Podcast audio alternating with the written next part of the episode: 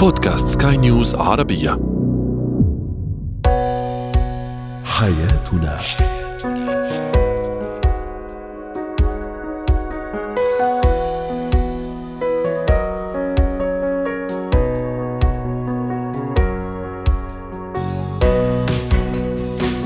مستمعينا الكرام أهلا بكم معنا إلى حياتنا. فضاؤكم اليومي الذي يعنى بشؤون الأسرة وباقي الشؤون الحياتية الأخرى والذي يمكنكم الاستماع إليه عبر منصة سكاي نيوز عربيه dot com slash podcast وباقي منصات سكاي نيوز العربيه الأخرى. شاركونا عبر رقم الواتساب 00971 561 8862 اثنان ثلاثة. معي أنا أمال شاب.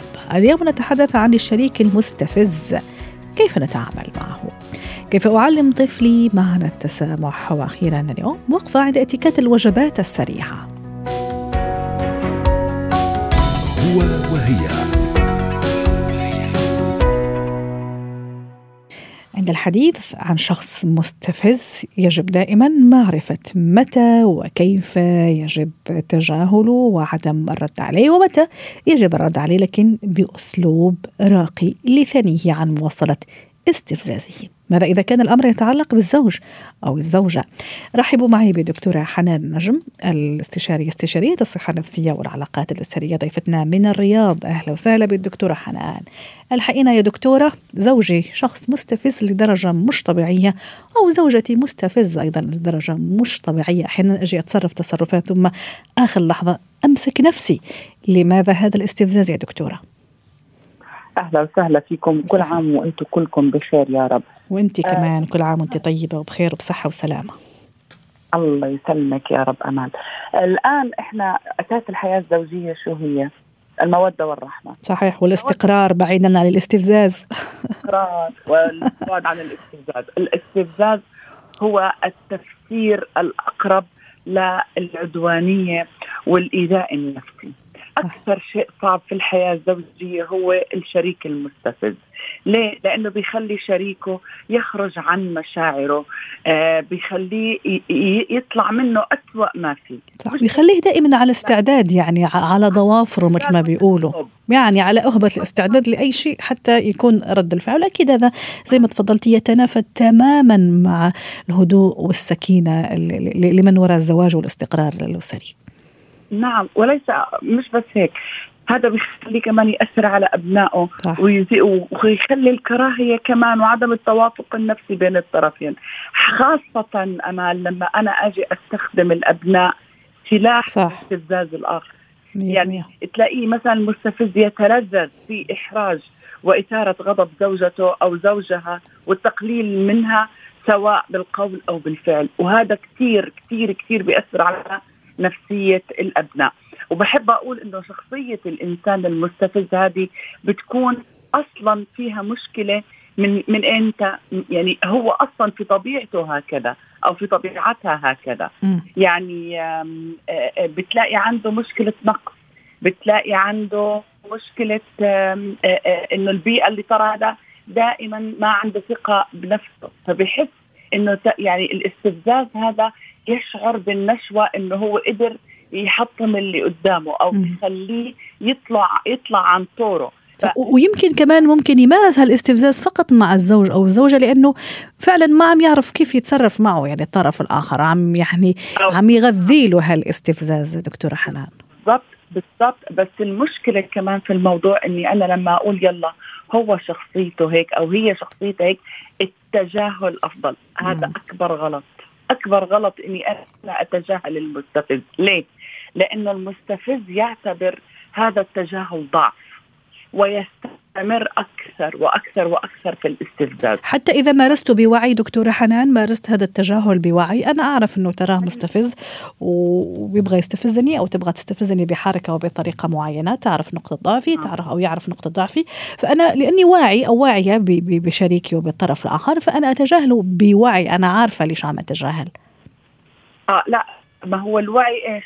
ما هو الوعي من وراء إنسان أو إنسانة كل شوي تتعمد إحراجي. تتعمد إنها هي تضايقني أو هو يضايقني. تتعمد إنه في كل تصرف من تصرفاتي تطلع شيء. أتجاهل أول مرة ثاني مرة. لكن التجاهل المستمر للمستفز يجعل يجعله يشعر بضعفي. ما في شيء اسمه إني أنا أتجاهله بوعي بوعي ممكن أمام الناس استاذه أمان لما أنا أكون مثلا ما بدي أحرج نفسي أكثر لأني أنا عارفة التبعات من ذلك الشيء. لكن بعد ذلك لازم أصر على أني ممتعضه وأني غير راضية عن هذا التصرف. أيوة. طيب وكيف أسر ومتى أسر هو عم يستفز أو هي عم تستفز بشكل يعني مستمر تقريبا بشكل شبه يومي. طيب متى أتحين الفرصة؟ متى هذا الشخص المستفز يكون الوقت مناسب لأحكي معه؟ وكيف الطريقة لأقول له تراك أنت مستفز لزوجي أو زوجتي؟ أول شيء هذا له درجات الاستفزاز عزيزتي. أول شيء إنه مثلا لما نيجي أنا هذا الإنسان في حب بيننا أصلا يعني في بيننا رحمة في بيننا لكن لكن في بعض الأحيان بيكون في استفزاز ممكن تكون مثلا تكون لحظية أو شيء. هذا الشيء مثلا بتكلم فيه بوقت هادي وبقول ترى هذا الموضوع ضايقني وإحنا أو إحنا بنحب بعض وإحنا عشان الأولاد و و و لكن هذه الشخصية المستفزة المستمرة اللي ما عنده استعداد إنه يتغاضى يعني إذا هي إذا هو أو هي قادرة تتحمل الاستمرار اللي الله قاله إنه أنا لازم يكون في مودة ورحمة بيننا وهذا الشيء ما كان موجود فإمساك بمعروف أو تسريح بإحسان. أنا هذا هو رأيي ومن الاستشارات اللي عم بشوفها بصراحة. لكن الإنسان لا أحد يجبره على الاستمرار بالاضطهاد والاستمرار إنه يعيش حياة مش مضبوطة. لكن أنا لما بدي أصلح الحياة هذه بتكلم مرة ومرتين وبصر على إني لا أسمح له أو لا أسمح لها بتكرار هذا السلوك. بدعوى التجاهل لأن التجاهل مع المستفز يوازي بعض وأحيانا في يعني في البعض يقابل الاستفزاز باستفزاز آخر يعني وكأنه يعني أه، يعني يعني كرة طاولة أو لعبة كرة طاولة. إذا كان في مجال زي ال ping pong كذا تستفزني أرجع أستفزك.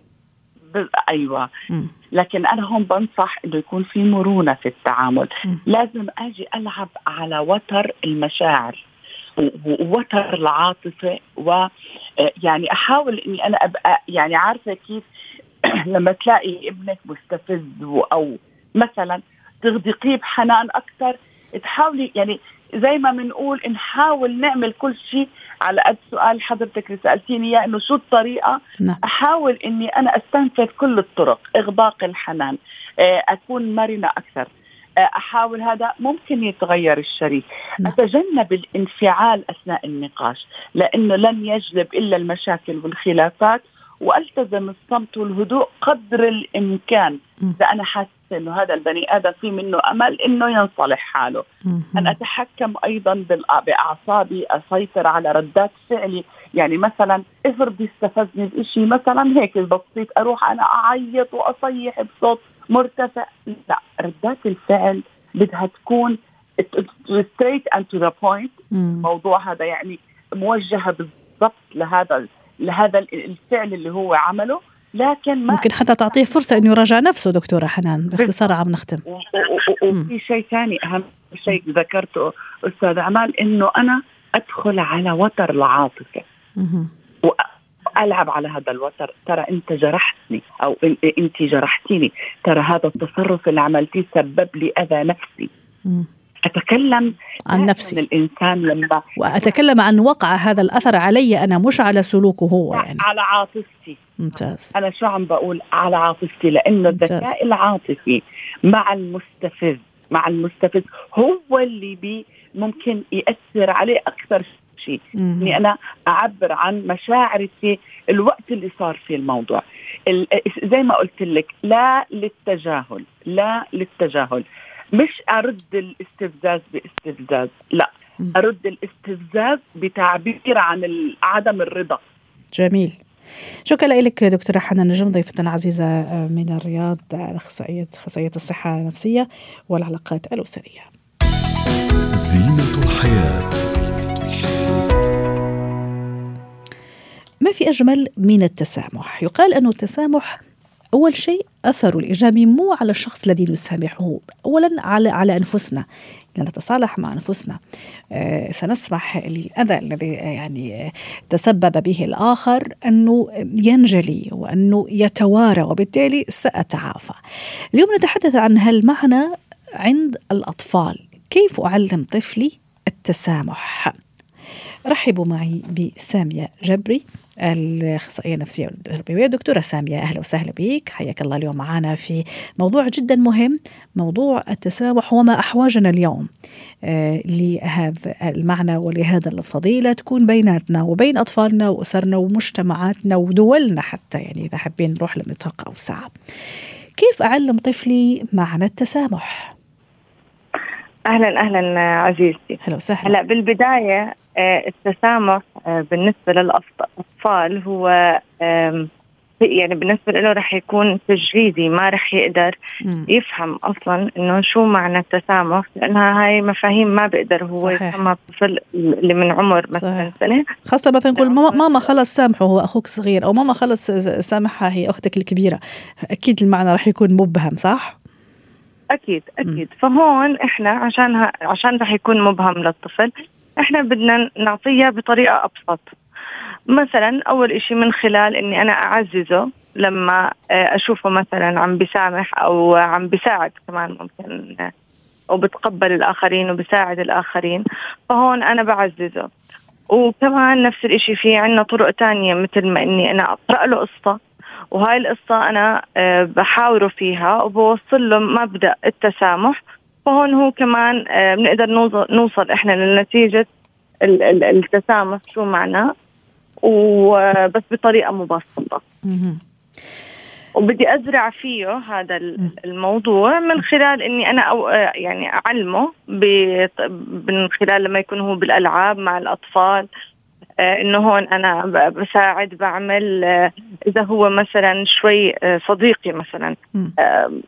أخذ لعبة بحكي معه بطريقة بسامحه. يعني ما بزبط إني أنا اعطيها الم... اعطيه الموضوع بطريقة يعني في الكلام مثلا أو يعني لأنه ذكاء الطفل بيكون لساته ما وصل للتجريد مرحلة إنه يفهم الأمور المجردة. موضوع يعني تشجيعه دكتورة سامية موضوع تشجيعه على الألعاب الجماعية واللي بدورها راح تساعده على الاختلاط مع أقرانه تعزز عنده روح الجماعة المشاركة وبالتالي يتقبل اختلاف الآخر وبالتالي أيضا قد يكون مثلا في وجهه لوجه لوجه مثلا في خلاف مع مع مع زميله مع صديقه على لعبة ما. أكيد راح يختلفوا أكيد راح يتخانقوا وبالتالي راح تتاح له الفرصة إنه يفهم هذا المعنى معنى التسامح. صحيح أكيد طبعا. هلا هو لما يكون آه، مع مع الآخرين مثل ما حكيتي هو رح يصير يفهم إنه أنا هون لما أنا آه، أتساعد أو أنا آه، أشارك الأطفال أو أنا مثلا أشوف طفل مثلا مثل ما حكينا عمل مشكلة وأنا بنفس الوقت ما يعني ناقشت معه أو تخانقت معه فهون هون كمان هو رح يصير في عنده هذا المفهوم لأنه هو مجرد بالآخر ما رح يقدر يفهمه. فهون هو بتقبل هذا الاختلاف اللي بمر آه، أو السلوك بين الأطفال فهون هو رح يوصل لهذا النتيجة. واللي هي بالآخر معناها طبعا واللي هو التسامح. صح. وطبعا بس يكبر بنكون إحنا نمينا في هذا الموضوع. رائع. وشجعناه وهو وصغير. فلما يكبر رح يصير يبلش يفهم موضوع التسامح أكثر ويكون أصلا صار بشخصيته يعني قدرنا ننميها وتصير من نطاق شخصيته. صح. وعلى فكرة دكتورة ساميه يعني نحن لما نحكي على التسامح أكيد ما فينا نغفل عن موضوع الحب موضوع العطاء موضوع عدم التعصب موضوع عدم الانجرار نحو العنصرية. يعني هي كذا متداخله متداخله فيما بينها. حتى امبارح كان عندنا موضوع رائع وأكثر من موضوع العنصرية والتعصب كيف أربي طفلي بعيد عن هذا عن, عن هذا المفاهيم السلبية سواء على نفسه على أسرته على مجتمعنا أيضا. لما يكبروا أطفالنا أكيد رح يصيروا أفراد في هالمجتمع. يعني ننميهم ونربيهم بعيدا عن التعصب بعيدا عن العنصرية وقريبين جدا لمفهوم الاحتواء مفهوم التسامح تقبل الآخر رأيه دينه لونه. اختلافات كثيرة في, في يعني بين البشر. أوكي. أكيد بالضبط. وكمان هلأ آه الطفل بالآخر بيعتمد على النضج العقلي اللي عنده والنضج العاطفي كمان بس يكبر. لأنه الأطفال المفاهيم هاي كلياتها هي بتبلش تتربى عندهم من هن وصغار وبس يكبروا بتصفي بشخصيتهم. وكمان أنا لما يشوفوا الأهل نفسهم الأسرة اللي هي الولد فيها في البيت وانولد فيها موجود في البيت يعني معاهم للأهل وبشوف هذا الموضوع في العائلة فهو خلص رح يتربى عليه وكمان آه، يتأقلم فيه ويصير أصلا يمارسه في حياته. صحيح وكمان لما يشوف أهله دكتورة سامية هذه نقطة كثير مهمة لما يشوف الأب آه. والأم متسامحين الأب يعني يتغافل عن شيء معين عملته الأم الأم نفس الشيء الإخوة في بيناتهم أكيد رح يعني ينشأ في هيك بيئة فعلا متسامحة لكن إنه كمان حقوقه لا تهضم. هذه كمان شغلة كثير مهمة. اي أكون متسامح لكن أعرف كمان حقوقي وأعرف واجباتي. أكيد طبعا. هلأ بالآخر آه، إحنا ما بدنا نوصل الطفل إنه تكون شخصيته مهزوزة وإنه هو حقه ما يدافع عنه. فهون إحنا بنقول له كمان مثل ما حكينا بدنا نوازن مثل ما حكينا بال قصص أو بالمشاركة أو بدي أنا اورجيه ممكن أنا أعمل له لعب دور في شيء نقدر آه، نوصل له إياه للطفل إنه بقعد أنا وياه. ومن من من نطلع مثلا موقف من, من نستحدث موقف بنقول إنه هلأ أنت صار معك هيك. شو أنت ممكن تعمل؟ أنا شو ممكن أعمل؟ فبصير أنا بورجيه شو الأصح أو شو الأحسن. نموذج فهون الطفل ببلش يعرف كمان هو لما بده حدا يتعدى عليه أو بده حدا ياخذ حقه هون كمان كيف هو رح يقدر يتعامل مع هاي صح. آه، المواقف. وأكيد من دون شك دكتورة سامية حتى نختم مع حضرتك الطفل يعشق ويحب أسلوب المكافأة والتشجيع. أكيد التعبير لطفلي عن تقديري إعجابي بتصرفه. عندما مثلا يسامح صديقه زميل له ابن خالته ابن عمه أخوه. يعني قديش أنا فخورة فيك قديش أنا يعني مبسوطة بهذا التصرف. أكيد رح يعزز عنده هذا هذا السلوك طبعاً مستقبلا؟ ممكن نعززه لفظيا أو ممكن نعززه مثلا من خلال الألعاب نجيب له لعبة أو ممكن بقول له لأنك أنت عملت هيك ممكن أنا آه، نطلع مثلا رحلة أو أوديك مشوار أنت بتحبه أو أشتري له إشي كمان هو بحبه فأكيد طبعا لازم نعزز الطفل يعني بهاي الأمور عشان يعني الموضوع أكثر ينمو عنده ويصير بشخصيته أساسي. شكرا لك نعم. دكتورة سامية جبري الاختصاصية التربوية ضيفتنا العزيزة من عمان وأتمنى لك أوقات سعيدة.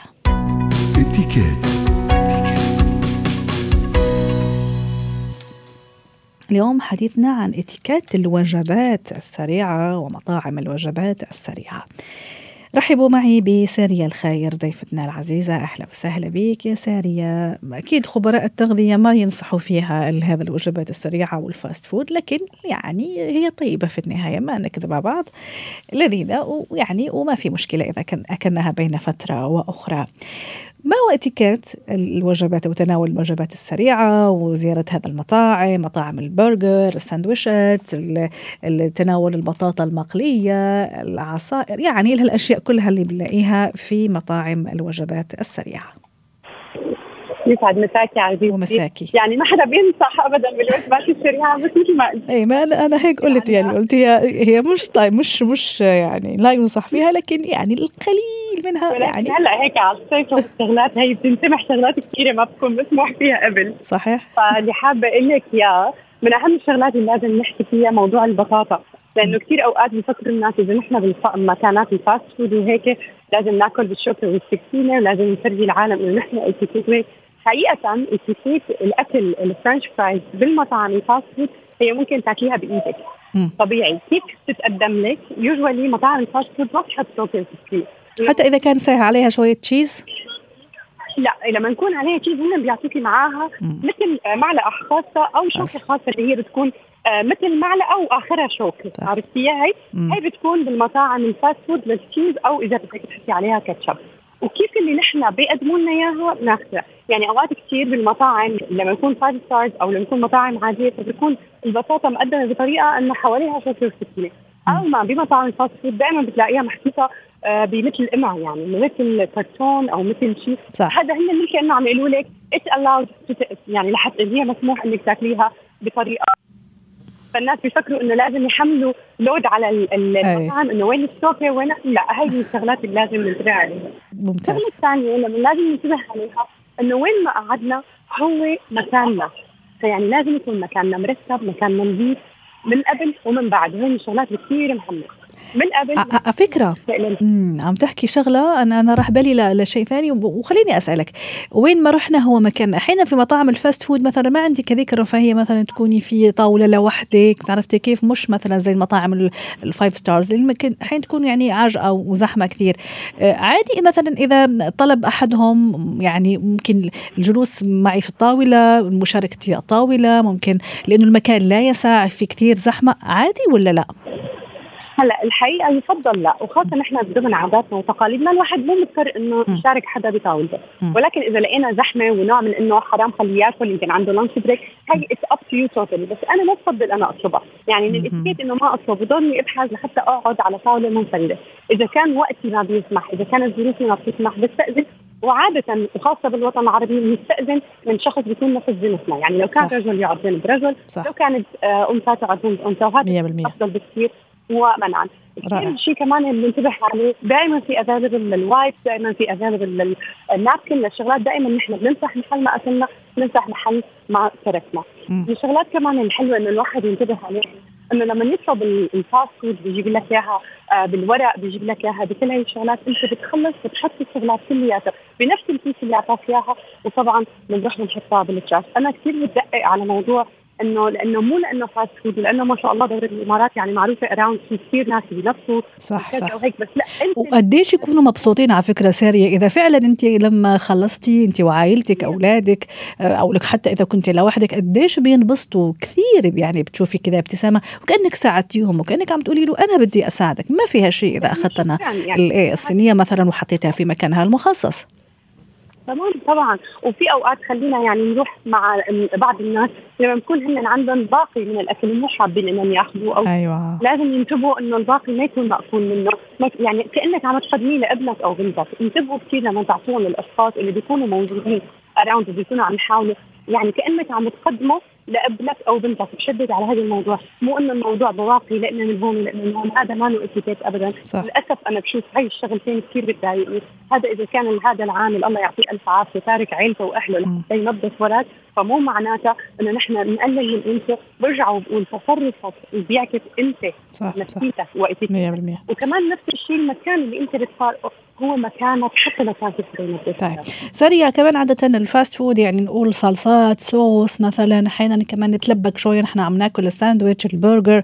يعني ممكن هاي ناخذ راحتنا شوي زيادة عن اللزوم ونجيب العيد بين قوسين. إيش التصرف الصح؟